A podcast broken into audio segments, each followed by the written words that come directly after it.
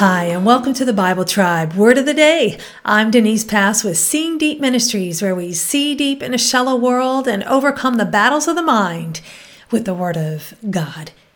What do you do when you're facing trouble? It can be easy to want to run to friends to hear their sympathies, and that's okay.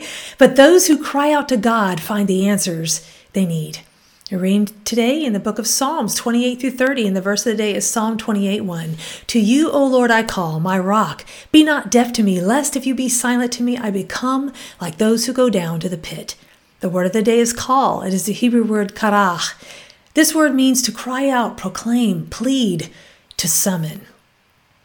Psalm 28 is a prayer of David and a praise for God's answer.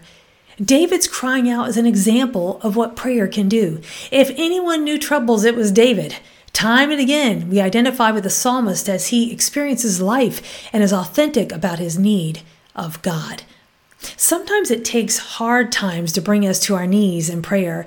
We can get lulled into a sense of relying on self in this life, but God invites us to do life with Him by crying out to Him and relying on Him. And God invites us to seek Him for wisdom and to pour out our heart to Him.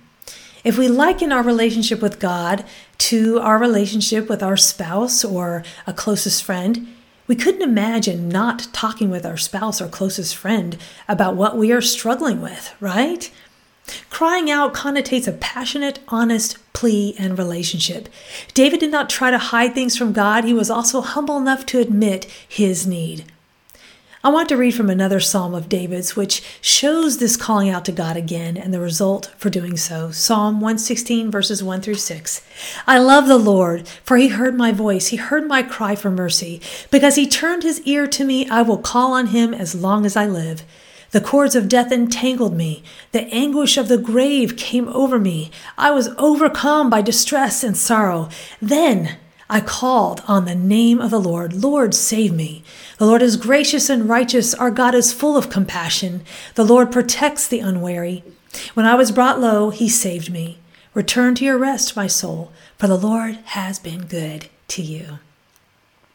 Like so many who have demonstrated calling out to God, Hannah, David, Paul, we see that doing so brings us perfect peace, even when the storms of this life rage and remain.